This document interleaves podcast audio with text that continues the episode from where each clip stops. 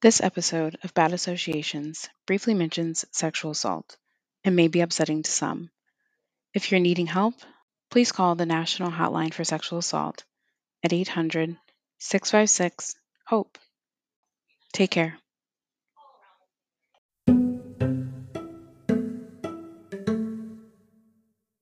Hey everyone, welcome back.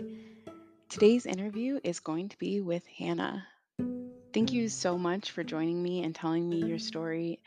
It was so mm-hmm. fun, even though the topic was at parts very heavy. You're so easy to talk to.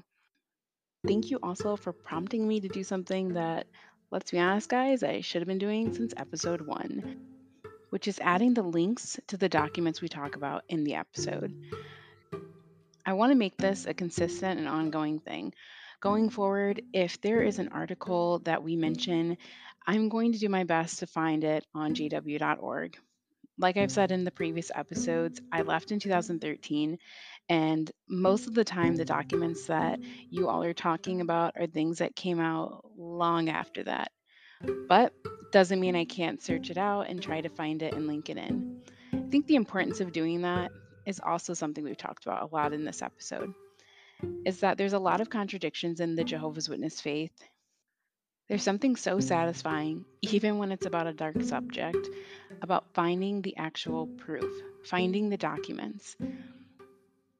I also would hate for there to be a situation where we misquote the Jehovah's Witness documents or are misremembering, even if it was not intentional or malicious. I want to make sure that those that are listening that may not have been there when these events happened, may not have held those documents in their hand, know we're not embellishing. The Jehovah's Witness Library is public to insiders and outsiders. For those of you that have not already seen the signs, it's jw.org. For the document that I found that Hannah brings up in this episode, it was actually super easy to find. She then found the other documents, so I linked all of them below in the show notes. You don't have to click on the links in order to follow along in our conversation, but I just want to leave them there as a CYA, if you will. So, anyways, let's hear from Hannah. Can you tell me about the first time that you remember questioning the Jehovah's Witness faith? I think I was six or seven years old. Uh, it was when I noticed that I was different than the other kids um, and didn't really understand why I was so different. And yeah, so I was six or seven and I was different and I didn't know why. And realizing that like my friends at school were in a totally different world basically and like leading a completely different kind of life um and then i think it was when i was maybe 11 or 12 that i really started questioning the teachings Mm, not just the lifestyle. Um, so that was about the time that I realized I wasn't straight. mhm, Um, and trying to reconcile that with how I was feeling was a struggle. Um, and then, of course, you know, I felt like I was the one who was wrong, and it was me who was making things difficult. Um, yeah. And then I, Did you have anyone in school that also was not straight, or maybe they were closeted, maybe they were out, that you could talk to and like compare your experiences at home? yeah, like all my friends. Mm. So you could, so then it's like really a big spotlight of the fact that like, wow, they're having a completely different experience than me. Yeah. And like they, you know, their parents weren't terribly supportive either, but it wasn't a sin, you know, it wasn't a life ending thing. hmm Um, yeah, Do you have siblings? I do. I have uh, an older brother. He's my step brother or my half brother. Uh, he's nine years older than me. Could you talk to him at all? No, no, because he, like I said, he was nine years older than me, and he was he got married um, pretty young. I think he was 22, uh, so I would have been yeah 13. Um, so he was out of the house by the time I was like real deep into it of questioning things and starting to accept who I was, but also hate it at the same time. That's great that you accepted it at all because you're surrounded by people that are I don't even want I don't know what's like the furthest word opposite of supportive. Like whatever that word is, that's where it is because there's not even like a compromise where they can say, well, you know, nothing. Right. Radically so Yes, very very much. So that's great that you even could accept it. Do you think that that was just like because you did have other friends that were gay? Um, I think so.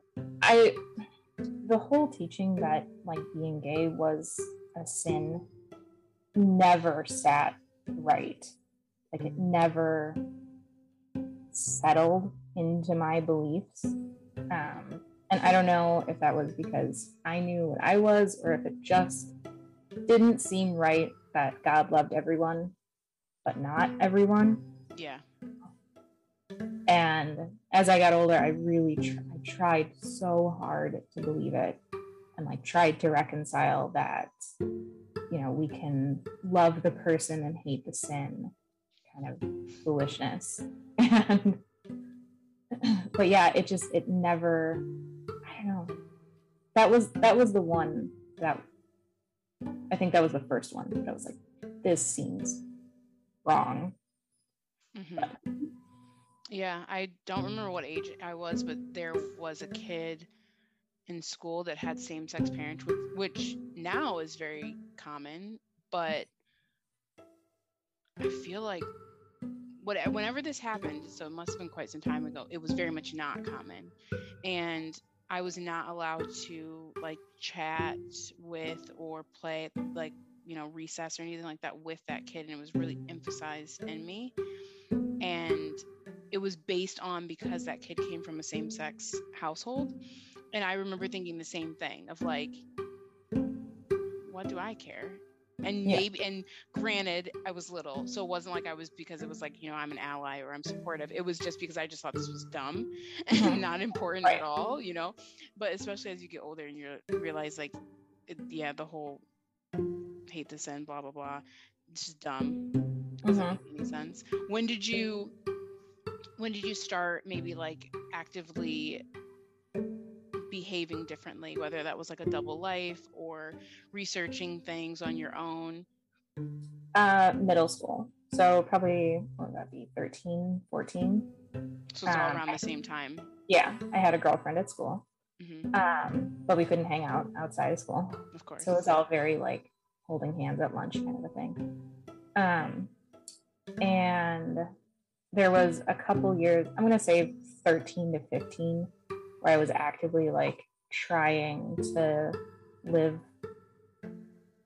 authentically, trying to live outside of everything, having a double life.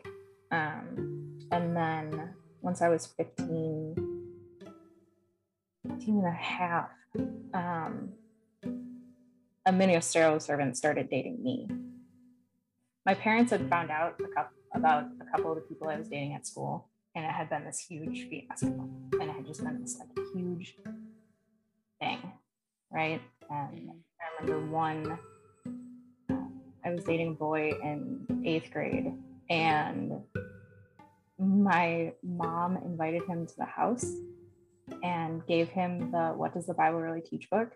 Oh my god!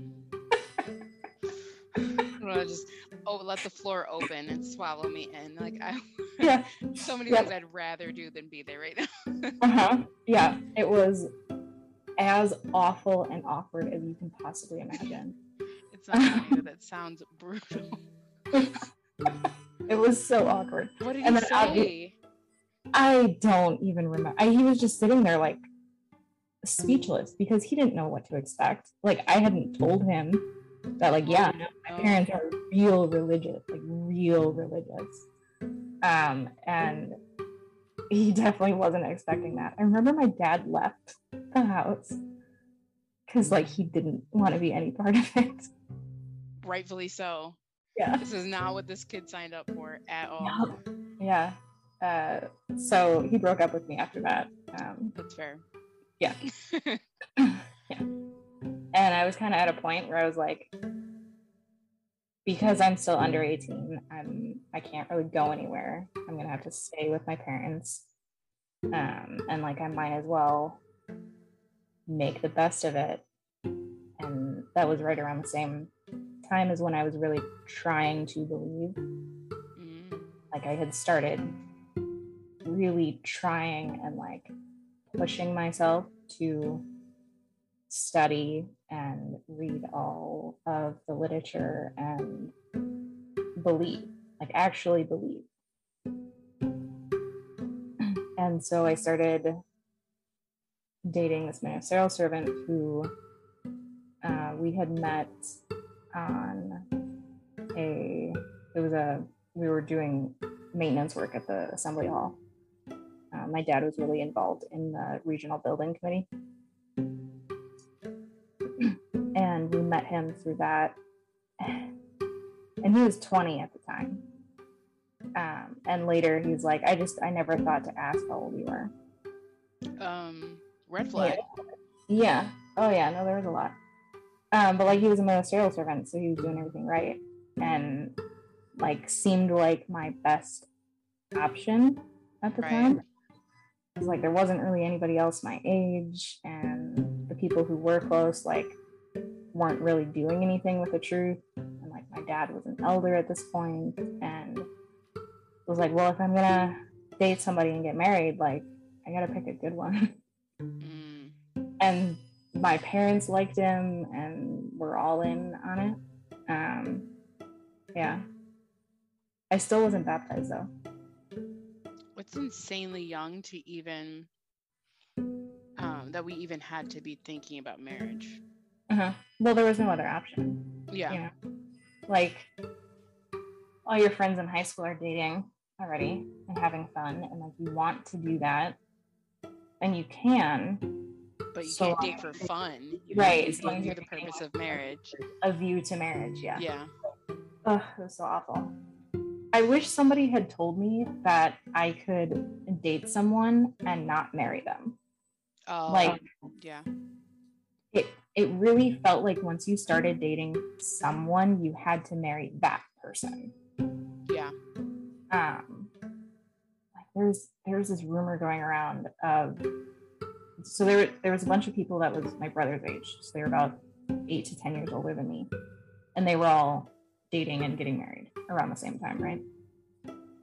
And there was this one brother who had was dating and had gotten engaged to somebody like in a different state. Mhm. And the rumor was they had gotten reproved because they'd gotten engaged and broke it off. Really? I'm pretty sure they just had sex. Like, let's be honest. right. Like, let's be real. That's but Yeah. because they were reproved and not disfellowshipped, it was probably better, you know, for the congregation to just be like, it's because they were, you know, serial dating instead of committing. Yeah. which terrified me. So, So it worked, is Yeah. what you're saying. Whatever their sure goal was, it worked on you and probably plenty of other people. Mhm. Um, so yeah, once I started dating uh, that guy, we dated off and on for like five years, and then finally got married once I turned eighteen. Three years. We dated three years off and on. now, and then got married when I was eighteen. Yeah, So you started dating when you were 15? 15 and a half. Yep. And this guy would have been like 17, 18? No, he was twenty. He's five He years was old. he was 20 when you were Oh my god, I thought you were saying he was 20 when you were 18. Nope. Oh my Nope, god. was- Yeah. And nobody thought Nope. Because, like, I mean, what does it matter, right? We can't have sex before we get married. So it's not like there's going to be, you know, statutory rape involved. And he's a ministerial servant. So he looks great on paper, you know, what a stretch. pioneered and he was doing everything right. So, No. Um, I shouldn't I'm, I say this every episode. I should not be surprised anymore, but I'm your parents didn't think this is a little. No, they were all in. They thought it was great. They didn't think I would. Honestly, I don't think they thought I'd be able to catch someone better. Okay. Like, Okay, fuck you, but okay. right. like I was, I was the problem child, right? And So pass the burden to someone else. Maybe he can save her and get her all Right. In. Yeah. Okay. and like I, I didn't get baptized until I was older. Um, I didn't get baptized until I was like seventeen. Um, I was going to add that I this could be you know a rule that I made up in my mind um, growing up, but I always thought that you could not date like let, for him he would not have been able to date someone that was not baptized, oh, it was a problem. and he he- okay. So the, ignore the the age gap, ignore that you're Uh-huh. not baptized, just like get Right. this person married. Yep. Um, so the circuit overseer at the time had counseled him about dating me, Mm, not because of how old I was. of course not. baptized. Yes, right. The priority here. Huh? Yep. And so the that's why I said off and on because he started going to Bethel while we were um, dating.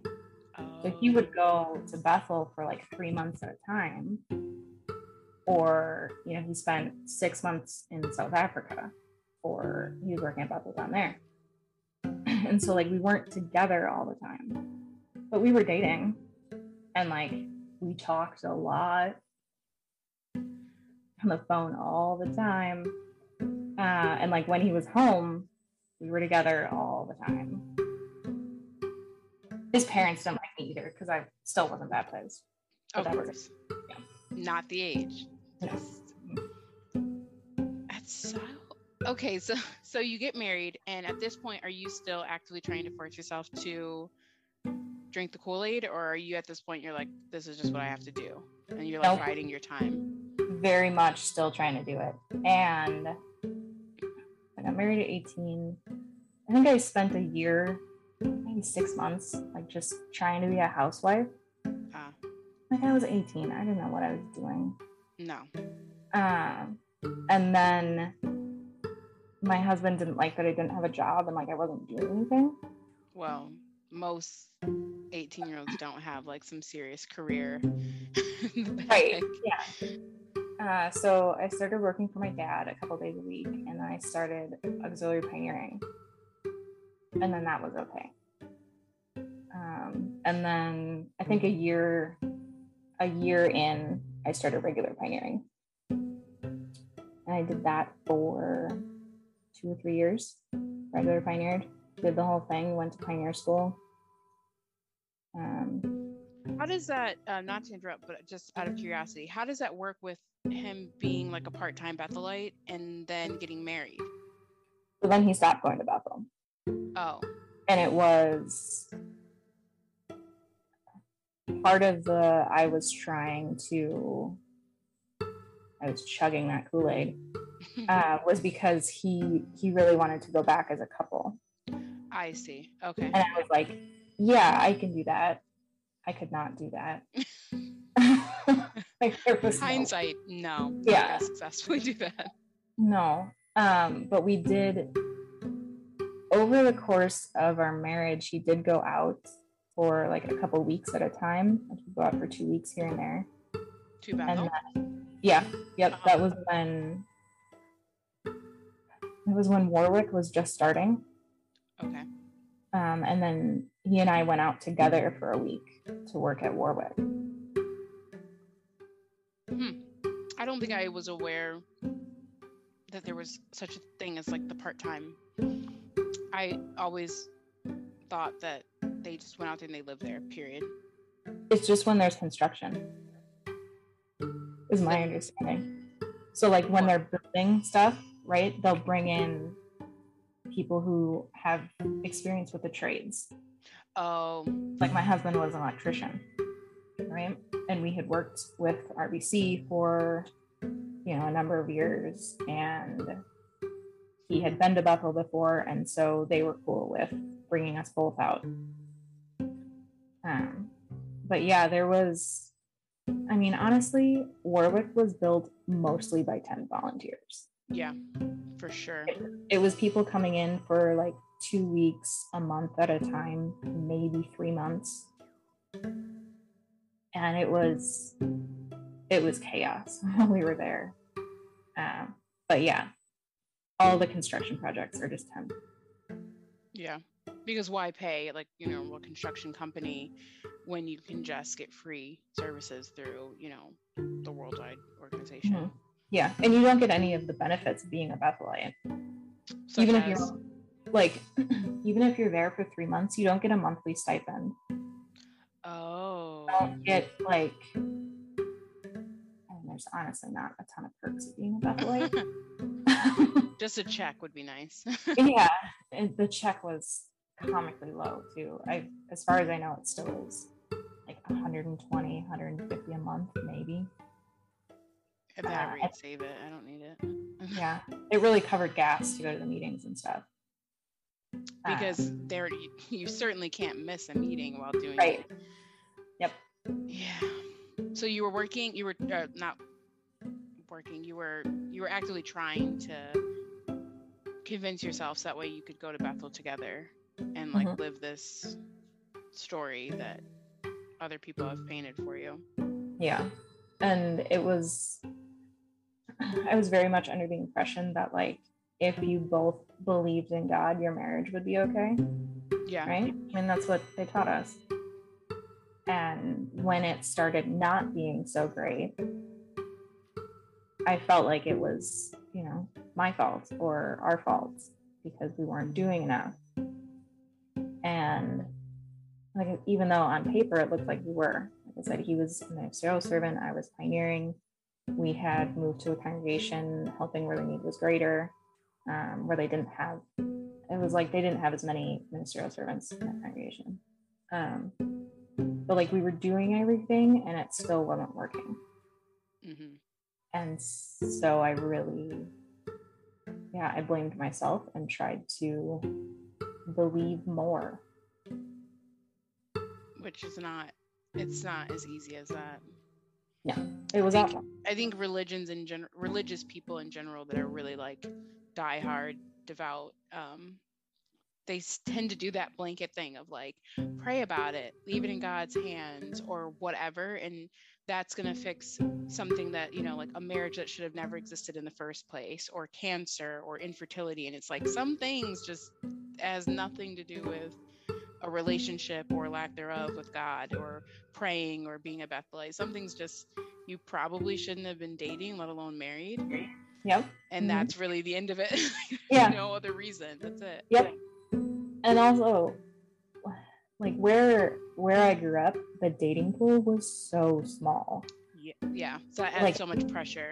yeah and the concept of like waiting for someone who actually fits or like who i actually liked like really wanted to be married to wasn't a thing Yeah.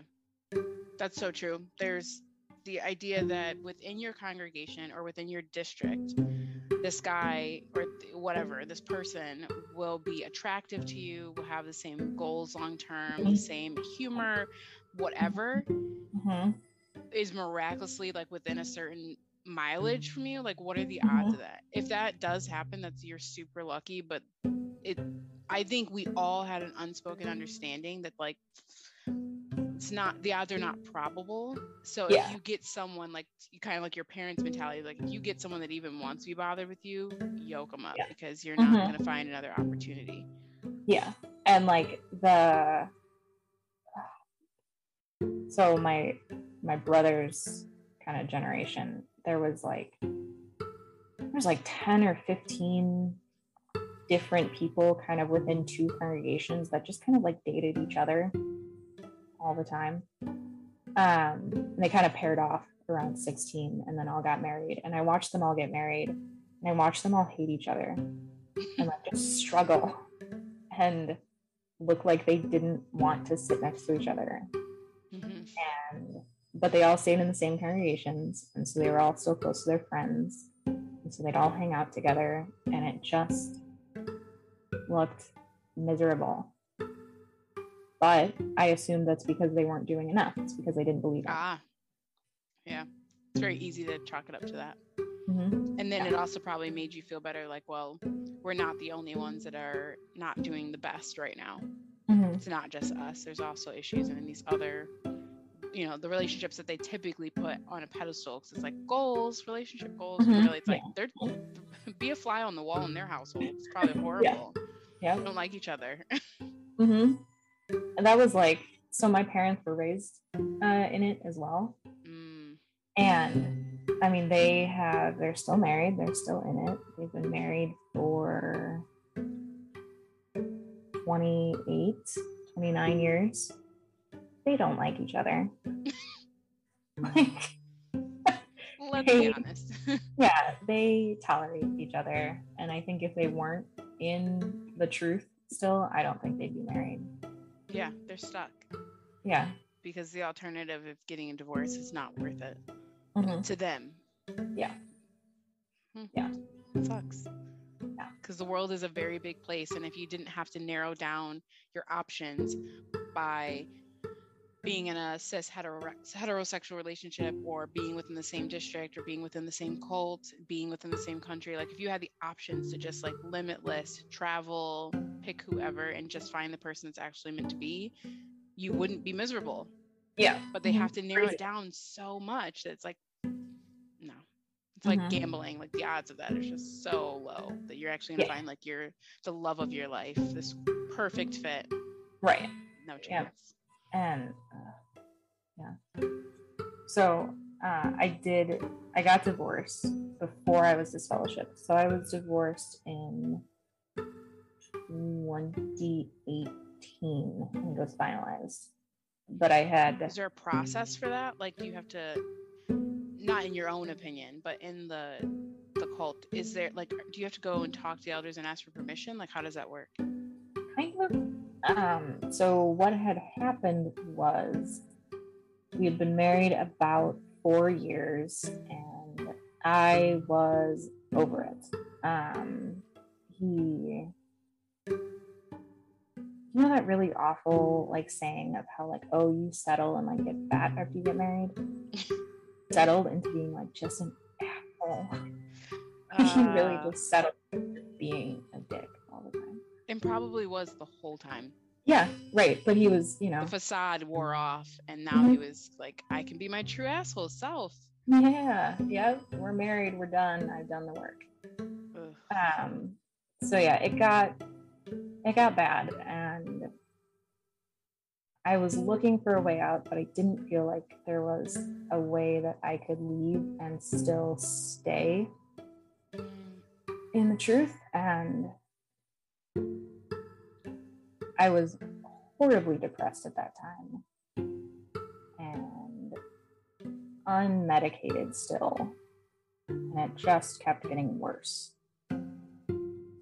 And then I, I finally got meds, and I want to say around that time was when I started talking to people online Mhm. and kind of started meeting other people and seeing how weird some of the things were. um, and it finally took um, it finally took my ex raping me before my parents let me move out and stay with them. shouldn't have had to So- go to that but so so basically like i was talking to my parents and i was like this sucks i'm not in a good place this relationship is bad i'm actively getting worse. But that wasn't a reason to leave you know? Were you still pioneering? I was not at that point. Um because of the horrible depression. I just couldn't do it. And yeah like i was talking to people i was talking to my parents I, there was an older sister in the congregation that i was really close with and i was talking to her and everybody was like that sucks but it's not a reason to leave. And and then i was like well then i had a reason. And it took it took about a month after it happened before I was finally like coherent enough to find to call my dad and be like, "Hey, I need to get out. This is serious, and you need to believe me. And I'm going to live in your basement for a couple months." Mm. And so I did that. I moved back in with my parents. I started going to their congregation. And I I think it was three months before I filed for divorce. But I had to I talked to the elders about it. My ex immediately ran to the elders and was like, She left me, she's crazy, she's saying all these things. Not surprised. Yeah. And so I ended up going back to the elders and, and explaining what happened. Um, and that was awful. Mm-hmm. So bad. Because I feel like every, both my experience um, and other people I've spoken to, when you're talking to the elders, specifically whether it's about sexual assault or it's about just sex in general that you've quote unquote send, it's never like you can just walk in and say, like, I was raped the end. You know, anyone else, if you said I was raped, nobody would dare to ask you the the fine details of every moment of something, whether it's traumatic or willingly. Like even if you willingly ha- are happy that you had sex with someone, nobody would ever be like, "Well, tell me exactly where their hands went, where their penis or vagina was." No, no one. And Did you maybe, say no? That yeah. Was, ex- oh, gotta love that. But they're required. They're required to ask. The elders are required to mm, ask act. Fuck that. I, it's like if you are of a doctor or you're a lawyer or you're a cop, sure. But you're just an elder in a congregation that nobody gives a fuck about.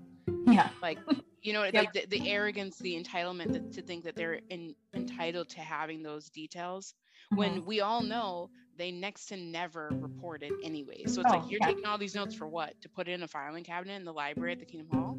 Yeah. You're not going to do anything with it. So why are you asking all those questions? So I can only imagine what your conversation was like because yeah. now it's a he said, she said thing too. Because mm-hmm. there wasn't another witness. Because there never is. There never is. How is there supposed to be another witness? Especially between husband and wife. Like, yeah. you know, unless you are so unfortunate that like your children witness an assault, how would yeah. you ever have another witness? Right. And fun fact there is no information about marital rape. Really?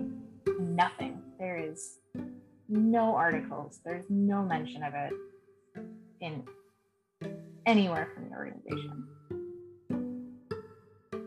And Unsurprising because we're in we're living in, we're living in a world where people are barely accepting that rape can happen between a spouse. So yeah. I it's not all that surprising that Jehovah's Witnesses don't have any documentation about it either. Yeah, and like historically, they've been real, you know, slow to understand. So yeah, there's no information, and like the elders, they don't know how to handle it. They're not, they're trained, quote unquote, trained. They're not trained no. in how to handle anything actually difficult. And yeah, they were just they were really awful about it and really intrusive and very judgmental. And I don't know what I expected. Yeah, their assumptions were long made. They they already had their mind made up on things. I'm sure the moment they spoke to your husband. Oh yeah, and like obviously, like he's, you know, again, he looks great on paper. Why would he lie? Why would he make me look crazy? You know. Right. Okay, so I was still staying with my parents and I filed for divorce. and to talk to the elders. Uh, they obviously talked to the elders at the congregation I was at with my parents because obviously everybody has to know everything. and I stayed there until it was until the divorce was finalized. And throughout that whole time, I was just trying to figure out how to function as a human again. Um, and trying to function as like now a divorced woman in the congregation. Mm-hmm. And like people were not kind about it. You know. Because again, they've made assumptions without knowing any sort of details. And Right. the gossip meal is spinning like normal. Right. And because neither of us were reproved, clearly it wasn't scriptural. Huh. Yeah. So, like, they don't say what happened, you know, but you know if someone gets reproved and they get divorced, you, you know what happened. Yeah. Or, like, if they get disfellowshipped and they get divorced, you know what happened. Yeah. Um, but nobody was reproved, and we were both still going to meetings, and everybody was like, "What is going on?" Yeah, it was like I was trying to make friends in the congregation I was in, and I was I was still trying to do it, but I was also I was so tired at that point, and I was really disappointed and angry about how it was handled. And so I just was losing motivation Mhm. to keep going. Like why why keep going to a congregation where these people either treat me like I'm disfellowshipped because Mhm. clearly something happened. And like clearly I left my husband for an unscriptural reason, and so that's not cool.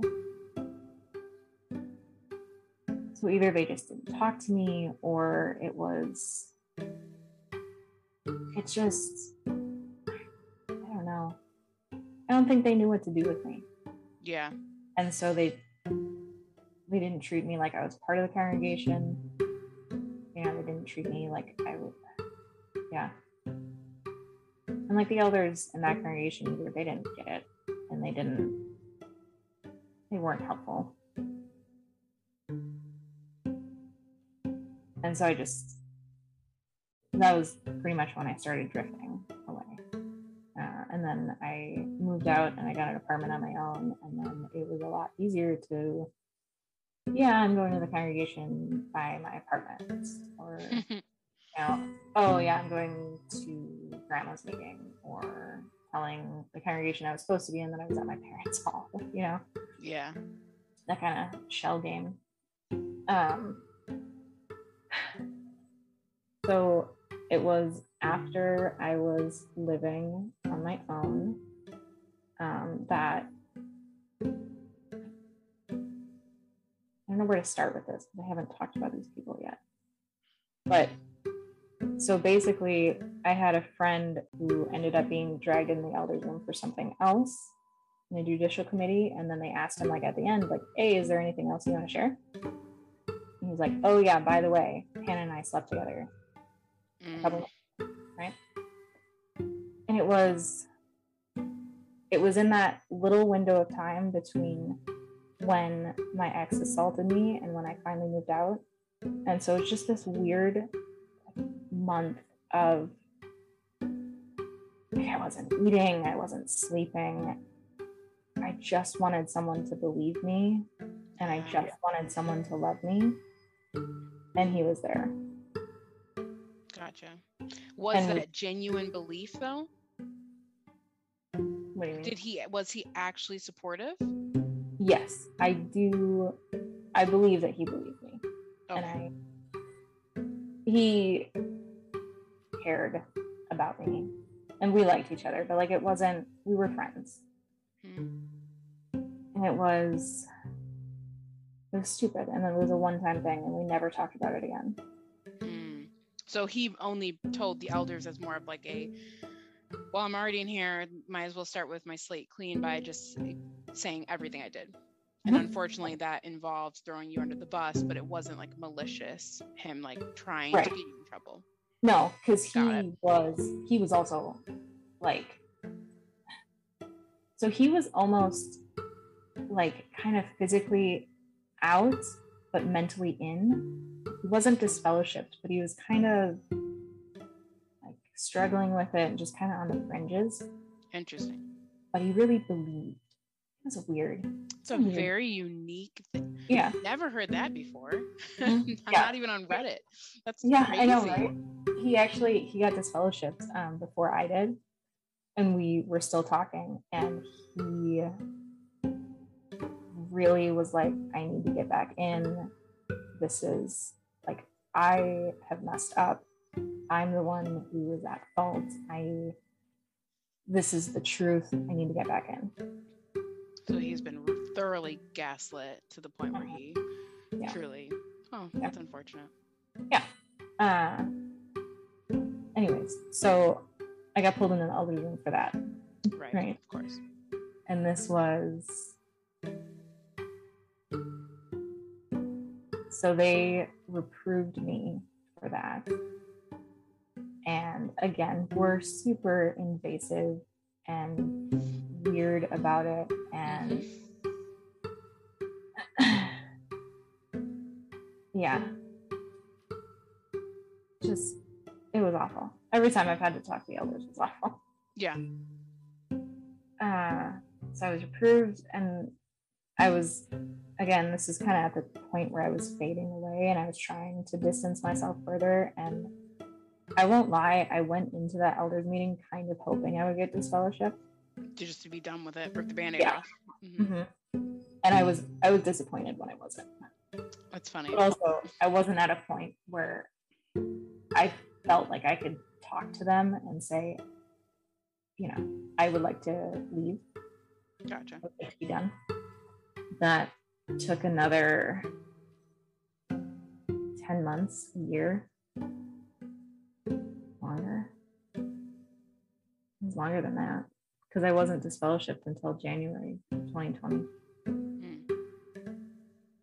And I was, by then, I was fully out and I was fully living my own life and not going to meetings. Good.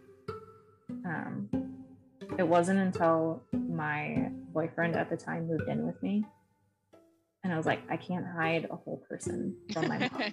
She wants to come over yeah. Right. uh, yeah. So it was just one of the things that i've had to spend the most time on and i'm clearly still working on it is the timeline. Because everything that was happening was so traumatic and i had it felt like i had no support. And it felt like i was just trying to get to the next day. Yeah. and so like my grasp of time and like when these things happened was rough. And like this is as much as i've been able to get it concise. Obviously it's still rough. And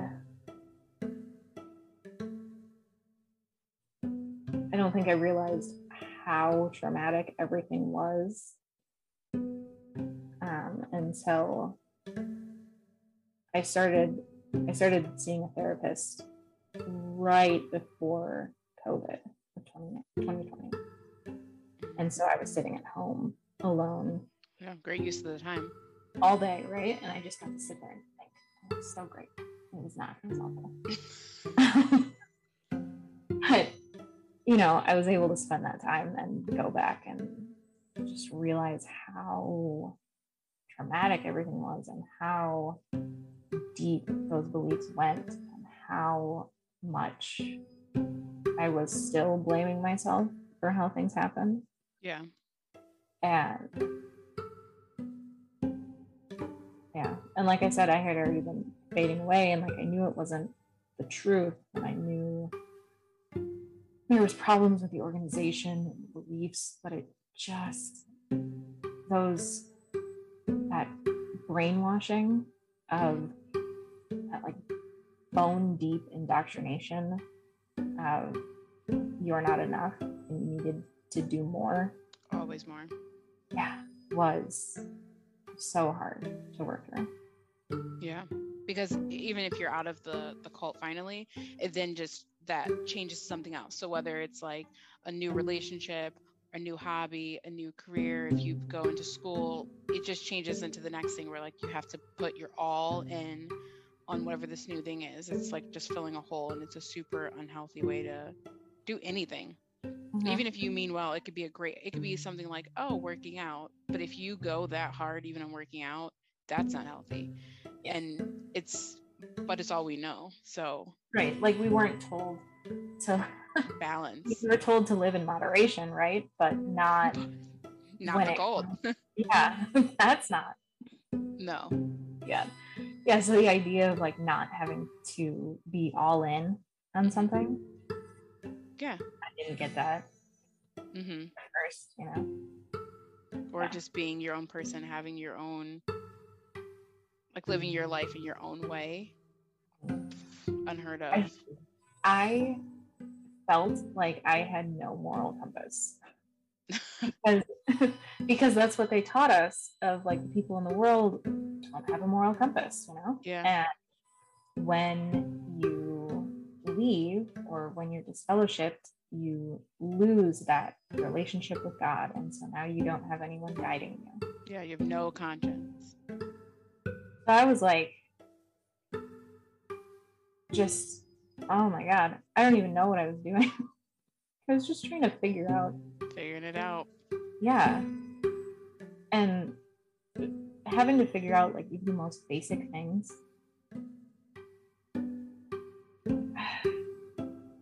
I know I've talked to other people who are disfellowship and who have been out for a while, and like the idea of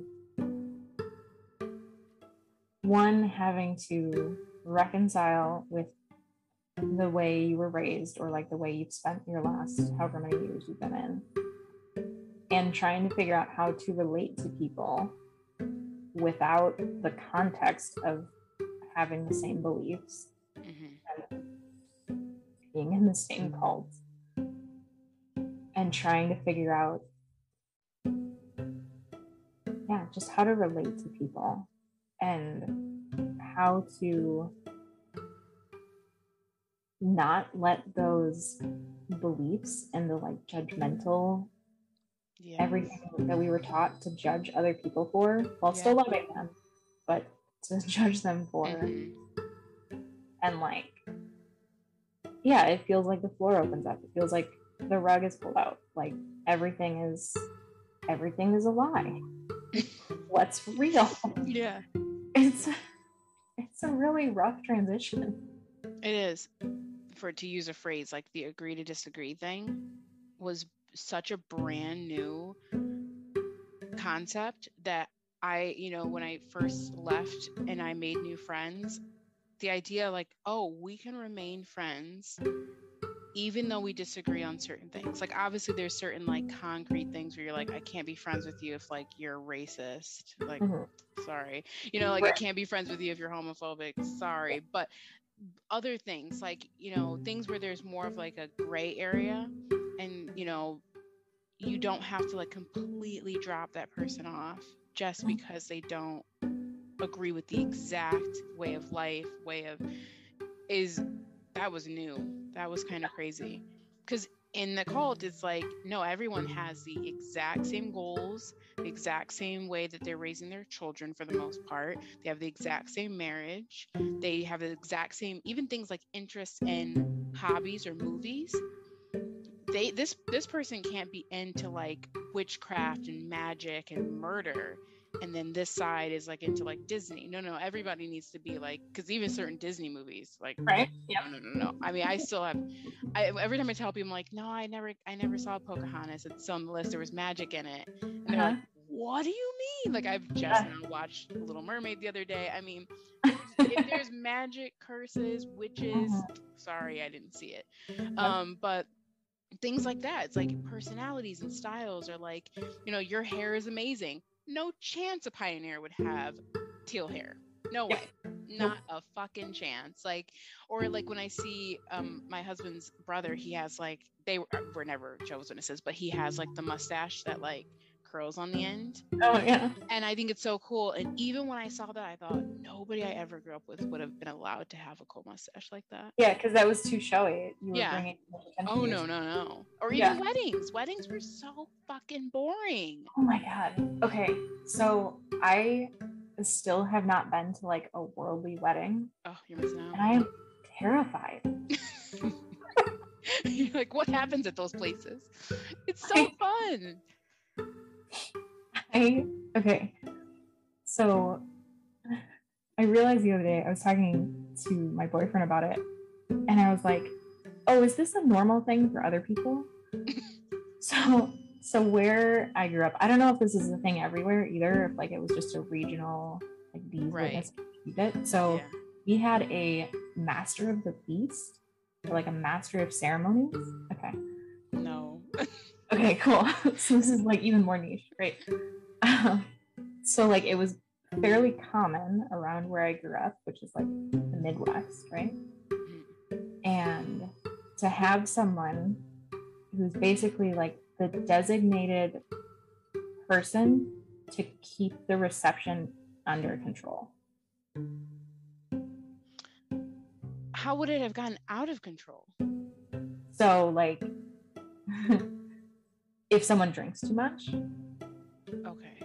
or if like I don't even know. I don't know what But what were they worried was going to happen? I don't know. Like because it was a party Oh my God. Get a grip. and there was drinking and dancing.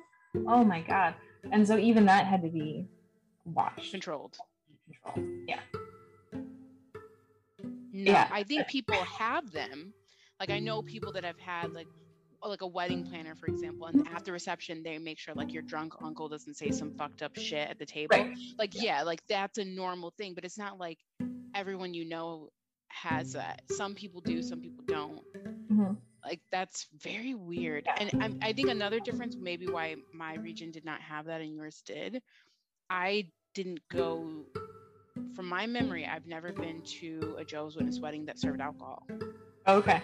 So that's why my mentality was like, what do you even need that for? There's no alcohol served. You're not playing any rap music or any, you know, music that has curse words in it. There's there's no music where you would end up twerking. Like there's nothing. It's all very classical, nice, Mhm. mellow, or funny music. It's not.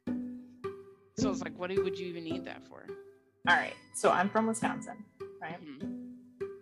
Um everybody drinks here. Like, it's Even like alcoholism in the witnesses around here is rampant. Is it true alcoholism, or is it just Yes. people drinking more than they would like us to? It's that one. Okay. Uh, but like even the elders, Mm. every everybody. So like it was almost weird to not have alcohol at weddings, Gotcha. right? Because Jesus had alcohol. That's what. I've been saying, but wine. He made wine. yeah. too. Um, yeah. So something else that's I know is weird, and I know it's just a local thing, but the congregation I was in, uh, the last congregation I was in was.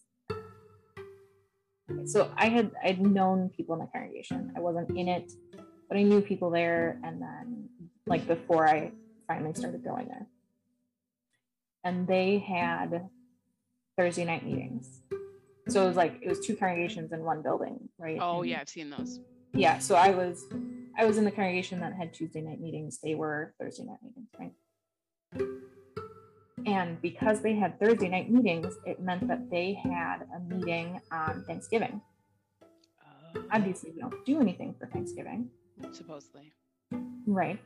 But my grandma made a turkey every year, and she always said it was it was on sale. Same. Yes, me and my sister laughed about that every Thanksgiving. We're like, oh yeah, remember? And we still had like the harvest theme and everything. It was like Thanksgiving. Stop. Yeah. um,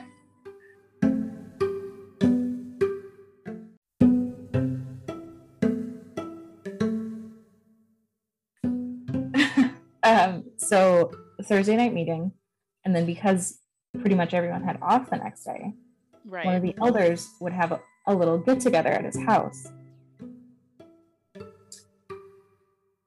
It was in his basement. He had a full bar down there, and him and one of the other elders would bartend the entire night. And it was just everybody drinking. That was the whole point. and like because we weren't going into work, it was fantastic. I loved it. But should we have been doing it? No. no. No. But because it was like everybody was doing it and everybody was there, it was so weird. Wow. I mean, we even got spoke, not directly me or specifically my family or anything, but just like a general art area. Because we grew, um, I'm from the Finger Lakes region of upstate New York, which is wine country of New York. And so lots of winos. But even being spoken to about wine tasting and getting hammered for wine really? tasting. Yeah, or the Super Bowl. Lots of brothers would host Super Bowl parties and it being like ease up on the wine and beer that you guys serve at these um, Super Bowl parties. But no, I mean, the worst wedding I ever went to naturally was a Jehovah's Witness wedding. But worldly weddings are fantastic because there's typically there's a variety of music you know you're not stuck within a very limited option. There's you know great food you know there's alcohol um, and then there's also just like something that I, I'm sure you can attest to is like there's something so wonderful that, about being surrounded by people from so many different walks of life and like cultures and beliefs and personalities and interests and you get to meet like the these other people that created these two people that are getting married that you know that you're mm-hmm. there to support and it's so wonderful to like meet all those people but a jehovah's witness wedding you kind of it can be a complete stranger and you're like i already know everything about you i need yeah, to know. Every everybody's the same. Everyone's the same so it's very fucking boring and there's nothing exciting happening and basically everyone there is like these virgins are gonna go home and fuck. Right? Yeah. That's because we all know your versions or we mm-hmm. or we know one of you is not if we know they got to fellowship or something like that and then we all know that you're gonna go home right now and fuck you guys have dated for x amount of time and you might not even have even made out before. Yeah. Uh, oh my god. That whole thing. That's, that's just uh, a thing in and of itself of not just zero teaching Nothing. None. Don't no. do it. Don't do it. Don't do it. Okay, go do it. Yeah, like just nothing. My mom talked to me about birth control after I was engaged. And that was the first time we'd ever talked about birth control. Had you ever even talked about sex? No. She skipped right over the sex yeah. topic and right, no, no, right no. to birth control. Yeah. Uh, yeah, no, they kind of left that up to school. I got taken out of health class. Oh, really? Yeah. So where would I, I mean? I'm fortunate that I snuck around and watched porn, but I would have yeah. never known what it even was. Uh huh. I I really think my parents just didn't want to talk about it. Nobody and so wants just, to talk about it. I mean, yeah. Right. But kind of your job as a parent. yeah. Uh huh. Yeah. So I, again, I was the same way. Like I knew I understood like the mechanics of it, like how it worked, right? So I was also watching porn, but like that's not a healthy way. Correct. To go into a relationship. It's not real life either. No. And uh, yeah, it was weird. It's so weird. Had you so... even made out with your husband before he was your husband or your ex-husband, I, I should say? Yeah. Yep. I had. Well, we, that's something realistically, we probably went too far. like, yeah, most people did. But, yeah, I don't know what you expect if you tell people like you know you can't yeah. do anything. Like that's, that's you did. Not... What was your situation with chaperones while you were um, dating? It was parents, like my parents, his parents, or his friends were chaperones. Um, because he was older and he didn't like hanging out with my friends because they were kids. Avi. Mm-hmm. Yeah. They but were kids. Not, you not were not though. yeah. They were like a year younger than me. Changes everything. yeah, totally different. Uh, yeah, so it was it was his parents. His parents didn't like me, I think as I mentioned. And so that was always an awkward time. And Did they not like you because oh because you weren't spiritually up to snuff? That's right. Okay. Yeah. And they were very country. oh, we all know them. yeah, I don't like. Uh, yeah, no. His whole family should have been a red flag as well. Hindsight. 'Cause they You were. can see it clearly now, but Yeah. Did Um, he have any conversation like any knowledge on like sex and like prior? I mean, I know he was watching porn too, and I think his dad had like a weird sex talk with him, but I don't know. Not really. Mm. So you're both relatively going in half blind and then half with an unrealistic expectation because porn is just nothing but acting. Right. And then reality is something completely different. hmm Ooh. And like no concept of like what happens before or after. Yeah. Like Yeah. there's, Mhm. you know? Oh. I just like I thought this when I was young before I was sexually active. I thought it then and now that I am a sexually active person I think oh just there's just so much to go into relatively a strange like if we're just talking about physical you don't have a fucking clue. Like you don't you don't know anything really about your own sex drive because you've stifled it for so many years on and off. Like sometimes you you, you know some people do masturbate some people do watch porn some people did slip up and like do certain things but like you But really like, but likely you hated yourself for doing it or felt yes like you yes. so that and that's not how it's supposed to be and you know hopefully in the future like a person gets out of that but like you don't even know yourself let alone now you're gonna bring in this other person that also doesn't know themselves and you both are it's just how do people not get divorced it's almost like when people do slip up and they cheat it's like well yeah Mhm. who wouldn't Yeah. Who who is having fun yeah in that way in the marriage? and you might but you are the oddity like if you Yeah. lucked out and you found a person that is like the right one for you sexually and you know and whatever else Yeah. you lucked Yeah, just- out just add that onto the list of like same sense of humor, same area, Yeah. you know, like same same sex drive same. No. same kink same everything like the Yeah. odds of that happening mm, something there. Oh my god. Okay. I tried to introduce my husband to kink when we were married, and he freaked out. because of embarrassment because it was a sin Yeah, because it was unscriptural. There's no scripture about that. okay okay here's a good question that maybe you know the answer to. I there was someone in our congregation. How the hell we even were having this conversation in the truth? Probably shouldn't have been but someone told me that their parents were told that anything except um missionary and like any even amongst married partners was a sin and like even things like oral sex was a sin even if that was your husband. Is that true Okay. This is one of my favorite. Like, I love history about the witnesses because it's so crazy. so fucked up So, yes, back in the 80s, back in the like 70s and 80s, the organization was super specific about what was allowed even in marriage. Is this back when Lucy and Desi were sleeping in two separate beds on No, television? that was after. No, this was after, right? This is the 80s, okay? oh my And so oral was not allowed and anal were not allowed.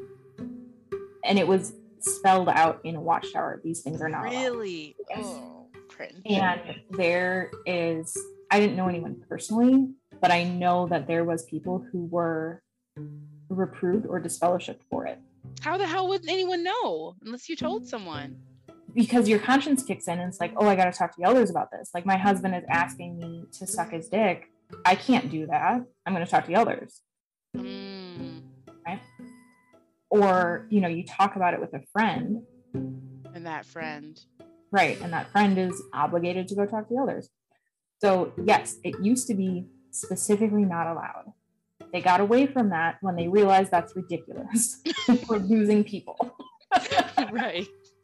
And so they got away from like what's allowed in a marriage and it became like so long as you're both okay with it and so long as you're both comfortable with it and like so long as you're not sinning and like defiling the marriage bed as in bringing someone else in you know like cheating. Mm, okay. but they really got away from the hard rule of no oral no anal. But it was a thing. Like were your parents in the truth? Yeah. they probably heard it. Like that was the generation like our parents were the ones Yeah. Uh, Well, my mom went in when I was six months old. So that would have been like 1991. okay Um, my stepdad was born and raised in it, so he probably would have known about that. Um, but like like you said, like I wasn't having the sex talk with my parents, so I wouldn't even had a clue. And I even even when I was dating people, um, in the truth, I mean, maybe like to your point, maybe if if and or when we had gotten engaged, maybe then my parent, my mother probably would have had that conversation about it, but it never got to that point. So I never had the sex talk with anyone ever in my life. there was there was also a thing i don't remember if it was actually in writing or if it was like a, a conscience matter kind of a thing or if it was just a local thing but even certain types of birth control were not allowed Really? yeah specifically Was it because of the ingredients? Oh, an IUD. Oh, because I think it was specifically the hormonal IUD, if I remember right. It was one of them because the idea was that they caused abortions, right? Which that's not how it works. right. I mean, But- it's it's very clear to me that no doctors are helping the organization make up these rules. So any doctor would be like, "That's not how the blood transfusions work. That's not how IUDs work." Like, I don't know what the fuck you're talking about. It's a bunch of old guys. it's a bunch of old guys just making stuff up. Yeah. That's all it is. Yeah, maybe if there was a woman at the table, which would Yeah. never happen, but maybe if there was, the the rules would be a little different. Yeah. So, yeah. I do was- remember there were certain like medications and whatnot that were off the table, and it was because of like the ingredients. Like there were mm-hmm. like fractions of blood in them. Oh, yeah, yeah. I don't remember the specifics, but nonsense, yeah. all of it. Yep. Like you're not a doctor. You're specifically not my doctor. So like I really don't care about what your opinion on the matter is. Yeah. Like do what you want with yours, but over here I'm doing it. I mean, I got on birth control when I was um I want to say 16, but that doesn't check out in my mind like legality wise. Um, because I went to Planned Parenthood, so I had to have been like 18, right? I don't think they give you birth control without your parents when you're under 18. It depends on the state law. Okay. Well, I was either 16 or 18. I feel like I was 16, but either way, um, I just snuck and went to Planned Parenthood and got on birth control because I was like, I wasn't even sexually active. I think I just knew that the writing was on the wall. That like That's this is, yeah, this is That where we're heading. Yeah, Yeah. and and I also knew that if I, you know, having sex already was a risky move, but if I were to, God forbid, pun intended, um, get pregnant, my life was going to be fucking over. And I I've talked about this with my husband, and I've talked about this with other worldly people, and it's very very easy for outsiders to be like. Oh, I would have never put up with that. Oh, I would have left when I was like 12. Oh, I would have you don't have a clue what you're talking about you absolutely would not have and if you if you were that one-off kid that really like was firm and like fuck this place i'm out fuck this family i'm done good for you but i think not even i think i know even at that age i knew that if i left any earlier than having my stuff together from just like being in public school and knowing people in town and stuff that like if you get taken from your parents' house, it doesn't necessarily mean that you'll be put in a home that's any fucking better. Like you, you might be, you know, trading poisons. It, it could be shitty in another way. And at least for me at my house, I was like, I'm not being sexually abused by my parents um, or anyone at the Kingdom Hall. I'm not being like starved, you know, things like that. That yeah, I remember that whole mind fuck of like my life really isn't that bad. Right. Convincing yourself. It was. It just was a different abuse. It's like when people yeah. get emotionally or financially abused by their spouses and they're like, well, he didn't punch me though. Right. Like, it's still fucked up. Yeah. It's still not uh-huh. a safe place for you. You should really get out. Do what you need to do to get out. And I, but as a kid, I thought, I'd be just trading off this fuckery for something worse. Like, yeah, you might be able to go to prom, but like your foster parent might be molesting you. So, better off to just stay where I'm at until I can safely exit. And it shouldn't have had to come to that, but yeah. And that's, I mean, that's what they taught us, though, right? Like, if you leave, bad things are going to happen to you immediately. So, yeah. yeah, of course, that's what you thought. That's obviously what you're afraid of when you realize you got to get out. Yeah, because they make you think that the world is full of just the worst, which it is, but so is it also in the Kingdom Halls. Like all the horrible things murder, rape, child sexual assault all those things happen in the Kingdom Halls too. But they make it seem like this is like a safe zone, which is almost worse in my opinion. Yeah, but also, what that's just not realistic.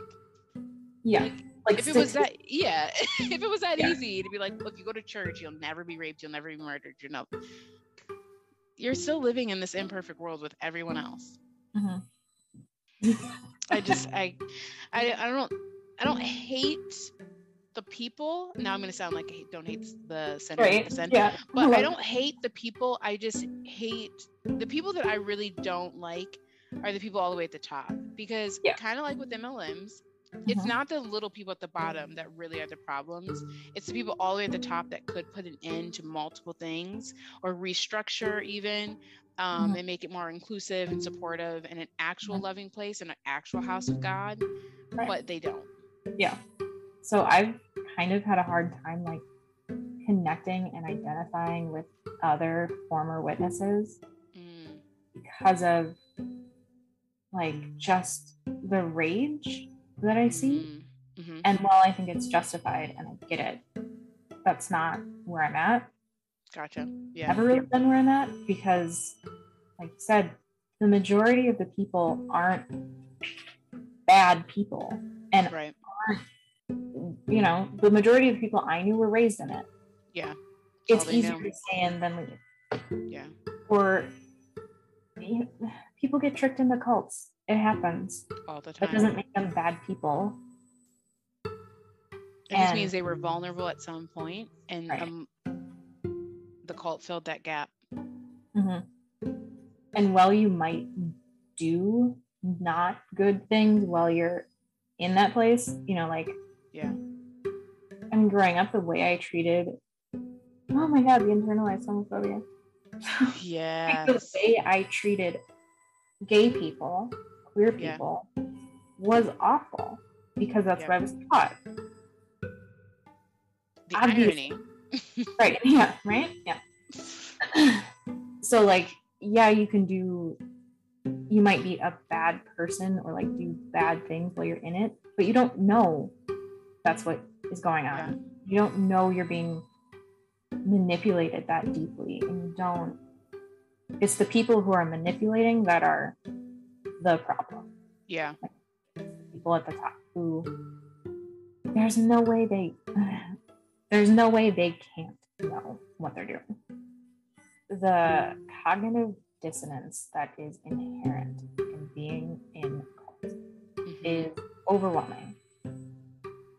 And I could totally see them justifying it as we're buying all this property and selling all this property because us having money means we can print more material means we can have more Bethelites, means we can build a nicer facility and show people that we're good and that we're doing good things. Yeah. Because it's also like if for every Kingdom Hall, there's tons of people in the Kingdom Hall that really, really believe it. I truly, truly believe my mother and my sister, they're not they're not just doing it because they feel stuck or that they don't think there's better out there. They truly believe it and like good for them, like good for you. But I don't think that that's uh, rare. I think that there's plenty of people that truly believe it, and just like you know, my sister's a pioneer, and she truly believe p- truly believes it. There's also like Bethelites that truly believe it. There might be someone on the governing body that truly believes it. So I don't think it's impossible that, but but then there's also the other ones, you know. Or even if you believed in it which some people believe and they do still like you said like they're you know physically out mentally in truly believe in it. I don't know how you could stay physically in and turn a blind eye to like sexual assault. Well you're told to but how I, I can't relate to that mentality being like well i'm told to look the other way. I'm not looking the other way. I'm not gonna i'll go study my bible and pray to jehovah at my house then. Because if this is the if this is going to be what's happening in this building that we're going to let the pedophile still have mic privileges i'm good. I'll pray at home. But like there's some people who really believe that if the elders don't reprove someone or disfellowship someone then that person innocent. couldn't have done anything wrong. Yeah. Because, right, because the elders are being guided by God, and Jehovah doesn't make mistakes like that. So that's, in my opinion, that's how things can just continue on. Is if you if you fully believe that the elders are right in all of their decisions, then how could they be wrong? If they don't do something about it. Yeah, that's because in that moment you're thinking logically.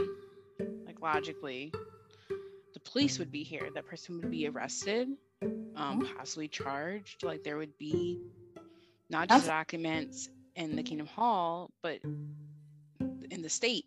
like, There'd be documents that this person did this. And I just I continue to judge despite that because if you're logical enough to think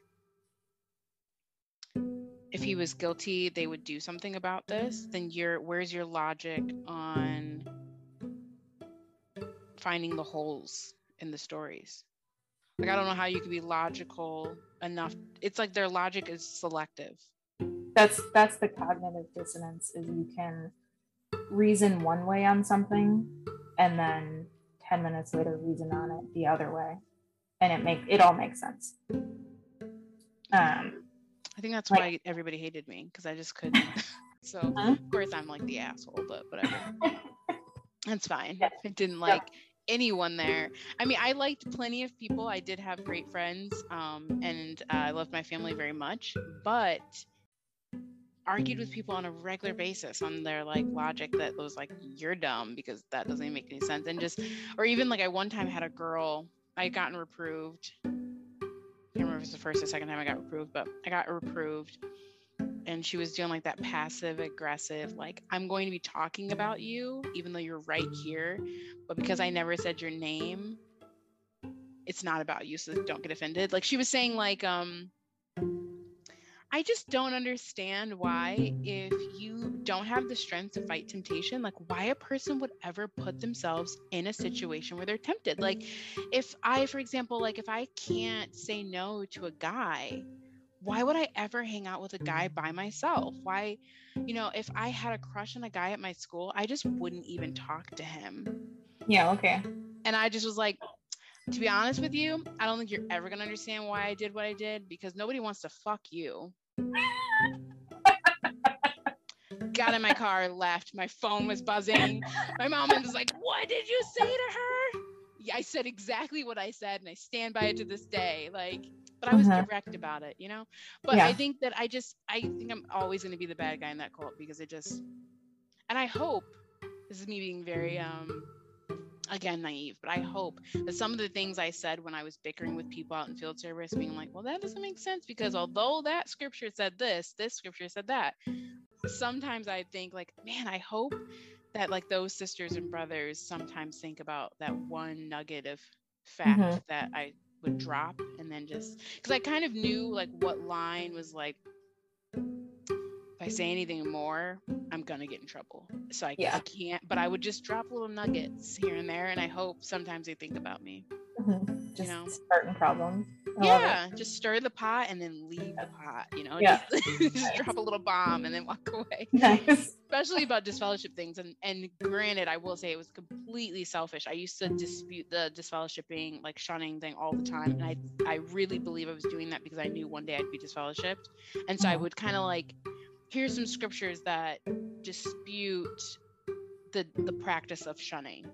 And yes, this one scripture kind of sort of says like you shouldn't associate like but they were talking about nations they were ta- they weren't talking about like your sibling mm-hmm. you know you're you're misapplying that scripture and then i would like to say scriptures that disputed it um and again i hope that when they have someone that gets disfellowshipped or leaves they think about like mm, yeah what about that scripture in mark mm-hmm. talks about this you know but mm-hmm. who knows they're all there so yeah but they're also going to see this podcast so because people lurk on my my personal Instagram that are in my old congregation, as we all, I feel like it mm-hmm. happens to all of us. Yeah. And so it's like once you start looking on my personal profile, it's going to change what's on your explore page because mm-hmm. I post a lot of apostate shit. So nice. yeah. you're probably you're probably for the best if you don't ever look at my page. Mm-hmm. it's to ruin Instagram entirely for you. I I went through and blocked every single person. I did too. I did, and I'm not judging at all. And you you should stick to that. I did too at first. I would say maybe like my first couple years, and then I stopped after a lot of therapy. But I stopped because I um, because I'm petty, and I'm just gonna be honest. Um, my reason being was I want you to see this shit. Mm-hmm. I'm good. Like I don't care what is on my Instagram. I I I want you to see it. I'm good because I think when I was private and or blocked, it could have possibly been used. If you don't have any proof one way or the other, you're going to fill it in with whatever you need to hear and whatever you yeah. need to think mm-hmm. about me. So. I want you to see that like I'm actually not homeless. I don't do drugs. Um, I'm good over here. I actually, I'm not. I have friends. Um, now I'm married, but yeah. like you know, I'm I'm happy over here. I'm healthy. Mm-hmm. Um, I do holidays and they're so much fun and I want you all to see it because my yeah. hopes are that they don't use me as an example of like because we all heard it at the conventions, like, or the dramas. If you leave Jehovah, you're going to immediately be doing crack cocaine and you'll be in prison, you know? And you're like, oh my God, oh my yeah. God, you know, like all she wanted to do was go to college and now she's on drugs. And you're like, mm-hmm. what the fuck? That doesn't, does it happen sometimes to some people? Yes. But is that like, it's probably because they were raised in a cult. Yeah. Let's not forget that it's because you finally let them off the leash. They got a little ounce of freedom and now they went to the extreme because they don't know how to balance like socializing in a normal way or they don't know maybe not your area but my area maybe the people in my area don't know their alcohol tolerance. you know so maybe just chalk it up to that like well they got a dui because they didn't realize they didn't have the knowledge yeah. how many drinks you know you should be drinking you know?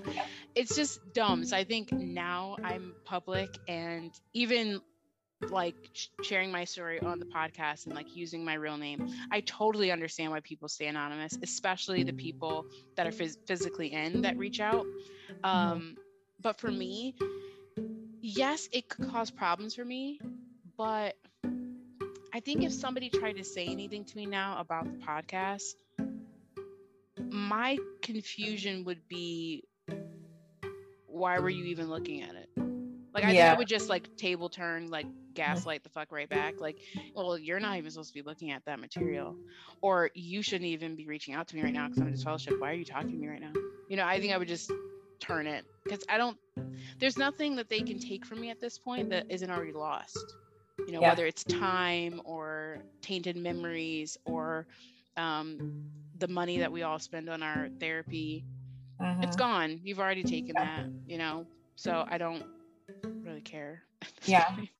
Yeah. And like the reputation with the people that like the it's gone. Yeah. They already think I'm awful. Yeah. And so until like, they get some fresh air and they are out here with me, they will continue to think I'm awful. Mm-hmm. So I just don't care. Yeah, that's fair. But I still say continue to block them if you feel like like people are gonna harass you. I've been fortunate that it didn't happen to me, but I know people that it has where they like yeah. can't take no for an answer. Yeah. So no one okay, so it's kind of weird. I still work for my dad, technically. Mm, okay. Uh he's Is that weird? Worked, yeah, it's so fucking weird. He's worked through the loophole of like I can still talk to her because it's business. You know, we talk about Mm, very nice. Nice. Well done. Yeah. So I see I see my dad often. And then my brother works there too. See him occasionally, but like he doesn't talk to me. Uh, I have not talked to my mom since. Um, nobody else. Nobody Ugh. has reached out. And like that's fine. I didn't expect anybody to. All right. When I first was disfellowship and I first started going to therapy and talking to my therapist about all this good stuff, I told her I wouldn't want my family to reach out to me like that because I wouldn't, I didn't want them to walk away from their faith. Really? Yeah. Because How- you they really believe it. Yeah. Mm, yeah. And how backwards is that? Oh my God. It's selfless, I think. I think it's loving. It's part of love sometimes is being selfless. And so you were thinking of like what that would cost them. True. However, knowing that it's a cult, You should want knowing how harmful it is, Yeah. right? like trust me, I know how much of a loss it is getting out, but not talking to some of these people isn't necessarily a bad thing.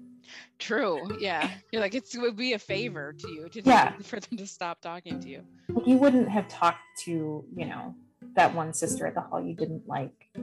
because you wouldn't have to. But you're in a cult, and so you have to because there's nobody else to talk to. Mm, but yeah now i've gotten to the point where like i don't i'm not going to push them because if i know i try and push them they're just going to dig in. yeah and like that's not to help um but yeah I think I stopped because I, um, for years I I did it, but I stopped now because I felt hypocritical. I started feeling like, what's the difference between me, um, like harassing them by definition, harassing them and nagging them about leaving, leave, leave, leave, leave. It's what's best for you. What you're doing is scary. You know, I don't want to lose you. What's the difference? because Mhm. yeah like i know i'm right but if you ask them they know that they're right and they are Yep. doing this because they love me and they're like what are you doing it's dangerous you should you need to come back so i Mhm. just thought well i'm just being a hypocrite i'm being just as obnoxious and disrespectful to their life choices Yeah. and even though i have no expectation that they will ever match my energy i have committed over the last few years to i'm not going to be the person that i don't like I, I don't like when people are disrespectful to me. I don't like when people are disrespectful to my sister because she's gay. Um, I would never stand by and let somebody talk to her the way I'm talking to them right now. So I was like, I gotta stop.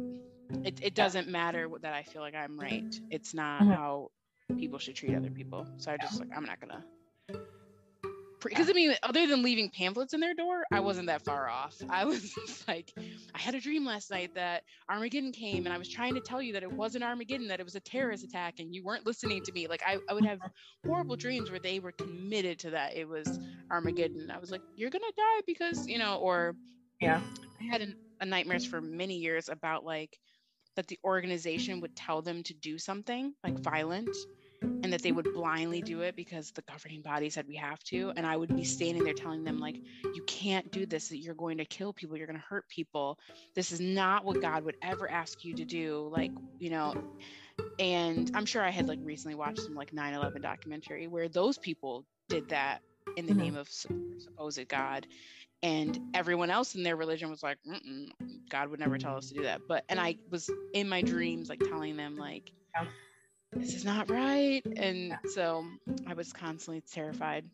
Were you still in when they i think it was in a watchtower article like a study article about how like as the end gets closer right the governing body might ask you to do things that don't make sense no.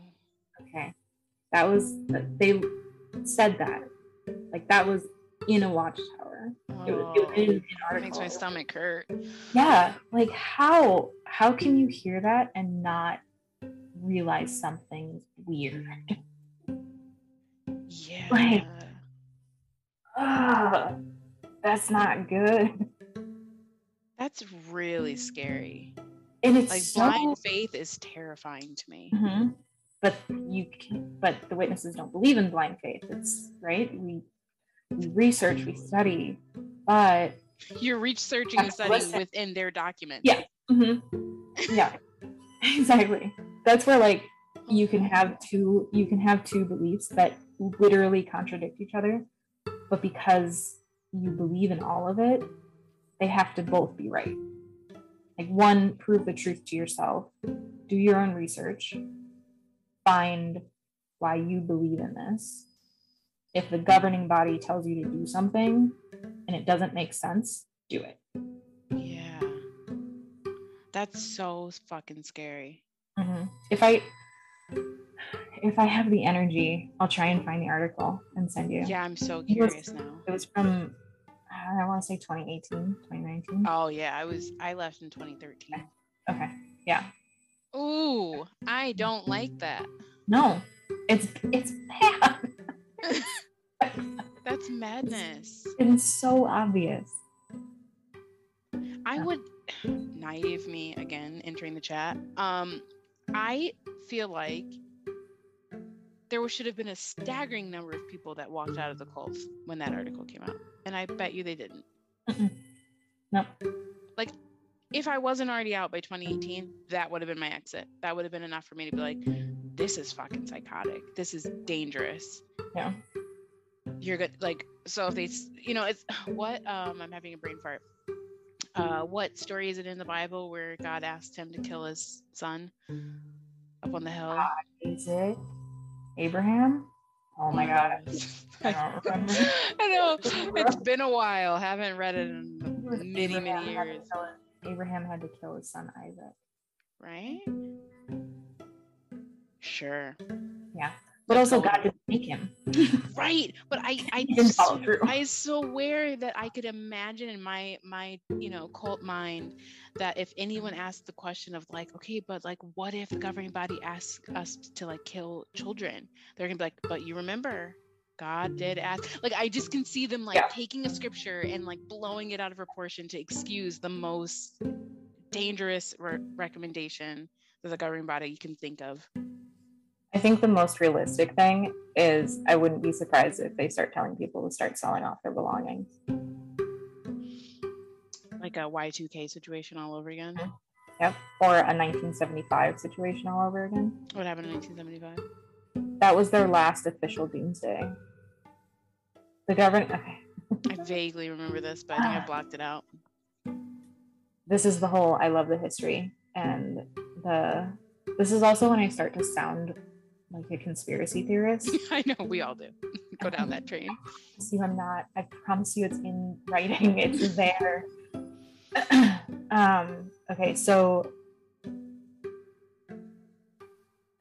the governing body's stance on it was that there were some things that were happening in the world, and there were some articles about how everyone we were living in the end in the last days, right? And some witnesses misinterpreted that and assumed that Armageddon was going to come in 1975. Right. Okay. However, there were articles and letters and talks that were given by the governing body and helpers and right leadership, not just an elder who Yeah, decided in, that, in one congregation. right? No. Mm. that it was strongly suggested that 1975 was going to be the end. But what would selling your stuff off matter if you're gonna if Armageddon's coming? Um, because then you're not burdened down. I don't know. Like I don't know what it's again. It's the the contradiction of like there's not Mhm. gonna be money in paradise. Mhm. So Yeah. why would you need to? Why couldn't you just hold on to your stuff? Because either it's gonna just I, I, that doesn't make any sense. yeah. There was the huge thing. I don't remember when that was. I want to say late 2000s, early 2010s, maybe when they went real hard on downsizing I feel like I remember that. It was it was that kind of idea where like if you downsize, you have less to worry about and you can spend more time and Mhm. more money on focusing on God and focusing on the organization. Which is a complete joke because, like, whether I own a bunch of trinkets or not, Yeah. doesn't have anything to do with anything. But okay, So 75 was the last Armageddon prophecy that they clearly messed up. But they're doing, they keep pushing back the understanding of the generation because people keep dying. Do you remember the teaching of like this generation will not pass away? So the thought was that there was a generation that overlapped with the people who were anointed in 1914. We talked about this in Pioneer School. 'Cause they knew somebody was going to question it, and so you would need Yeah. to have an answer prepared. Okay. Yep. Uh-huh. So the idea was the reason they say that they're living in the very end, the very last days of the last days, is because of this teaching of the generation. It was something Jesus said that this generation will not pass away. and the way that they interpreted it was that there was an overlap of generations between actually this is the second understanding of generations because people kept dying and the end didn't come right? So like the first generation was the people who were bible students in 1914 and like who were there. Okay. like that was those people will not die because armageddon's going to come. Paradise Sure. will be here before they die. They kept dying so they had to push it so then it was people who were anointed at the same time as people who were anointed in 1914 right so there was an overlap of the generations hmm but then those people kept dying Yeah, because we're not. okay. so so then they pushed it to like if they were a witness like even a small child if they were baptized not just anointed there was a um a monthly broadcast a couple years ago where i don't remember which one it was which one of the governing body it was but he had brought out like this whole like timeline chart and like laid out the whole chart of the generations explaining it. And he mentioned specifically this one brother who's at bethel and he's like 94 so we're not telling you exactly when the end is coming but all of our beliefs are hinged on this one old guy who's 94 they're not making a hard date but it's got to be within the next like two three years right Yeah, because he's already on death's door. Yeah. back. It's adorable.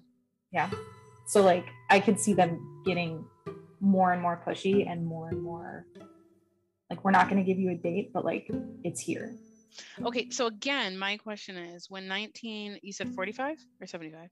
75 When 1975, it be, we go into the new year and it's 1976. You're telling me you don't pack your bags up and say, fuck this place? a bunch of people left a bunch the of people left. Then the generation thing happens. You don't say, like, see ya? no because it, there's not a date that they missed anymore Oh my God. right? and and i'm sure if this guy dies and the end hasn't come they'll find another old guy and bring him to bethel and keep him alive That poor guy.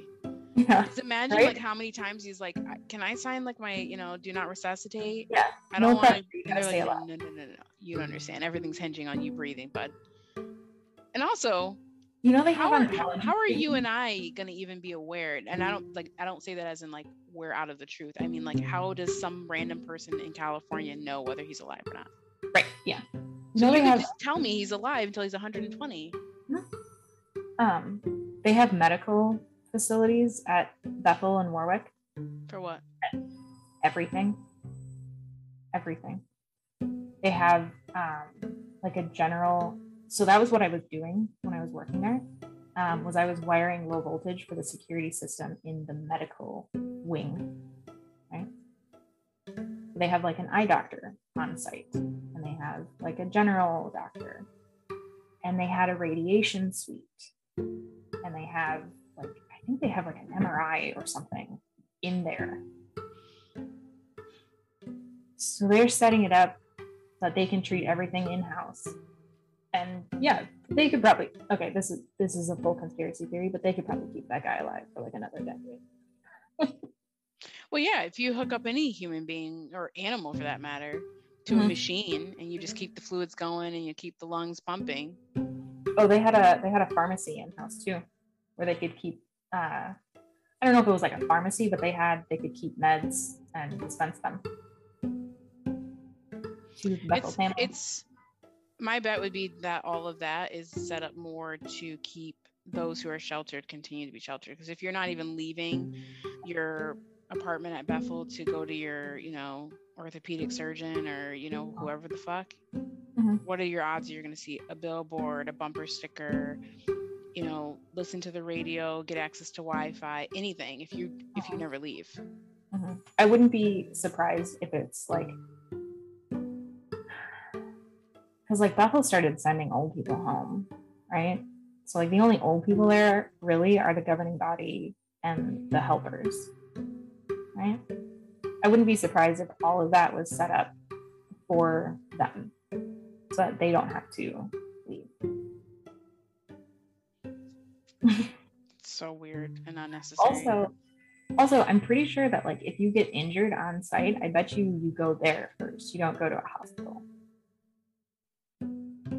I don't actually know. Now I'm just guessing here, but like I wouldn't. Well, my it's funny you said that because I, as soon as you said doctors on site, I thought, so if you are a sexual assault victim, hmm. tip, typically if you choose to report your, you know, as a woman, for example, if you if I were to choose to go to the doctor and report a sexual assault, they collect a lot of DNA, et cetera, et cetera, in order to, in the hopes of one day charging your abuser, your aggressor, whatever. But if you go to the doctor at Bethel and say, like, brother so and so assaulted me. Oh, there's no way. And then if you one day you leave Bethel or you leave the truth entirely, you decide, no, I should have reported it to the cops. Yeah. You may either be outside of the window statute of limitations. Yeah, statute of limitations and or all DNA evidence is long gone. Mm-hmm. Not a chance Bethel is holding on to your rape kit. No way. No honestly, they'd probably send you home. Like just based on the Bethelites I've known and based on the stories that I've heard of like why they got sent home, they just send you home. Further victim blaming. Yeah. Mm-hmm. Both within yourself and just like your congregation. Because here you are being sent home, but she was at Bethel. Why is she back home? They're not, and no one's going to give you the benefit of the doubt about anything that maybe there was someone else to blame for why you're now back at your home. Yeah, you got sent home. Yeah. Mm-hmm. yeah. Oof. I do not miss it there. Say it every day. I do not fucking miss this shit. Um, my last question though for you was, what would you uh, tell like your former self, and or what would you tell someone that is physically in right now? I like to I would like to think that I would tell my former self to get out sooner, but I don't know that I would. Uh, I think realistically, what would have been helpful is if I had taken it seriously, the idea that I wouldn't be in for the rest of my life. Like taking the idea that I am gonna need to support myself. I'm gonna need a place to live. I'm gonna need friends i'm going to need a support group you know? And like start if you can start setting those things up before. Um honestly it's the same advice you give to someone who's in a, an abusive relationship and they know they need to get out you start start prepping start preparing. Um because once you're out it's quick. It goes by quick. You don't there's no time once yep. you have that judicial meeting yeah, it's over now. Uh, so like start fading away. You know, try and do it on your own time, but prepare for it. And also once you're out, it's so much better. like very much. It's, it's genuinely better. And it, it might suck for a little while, and there might be things that, you know, continually suck. Like it sucks that I don't have a relationship with my mom. But I have such a good relationship with myself now. Yeah. And understanding who I am outside of the context of a couple old white guys in New York telling me who I should be. Mm-hmm. Um, yeah. And the world isn't scary. It doesn't have to be. It's not as scary as they tell you it is.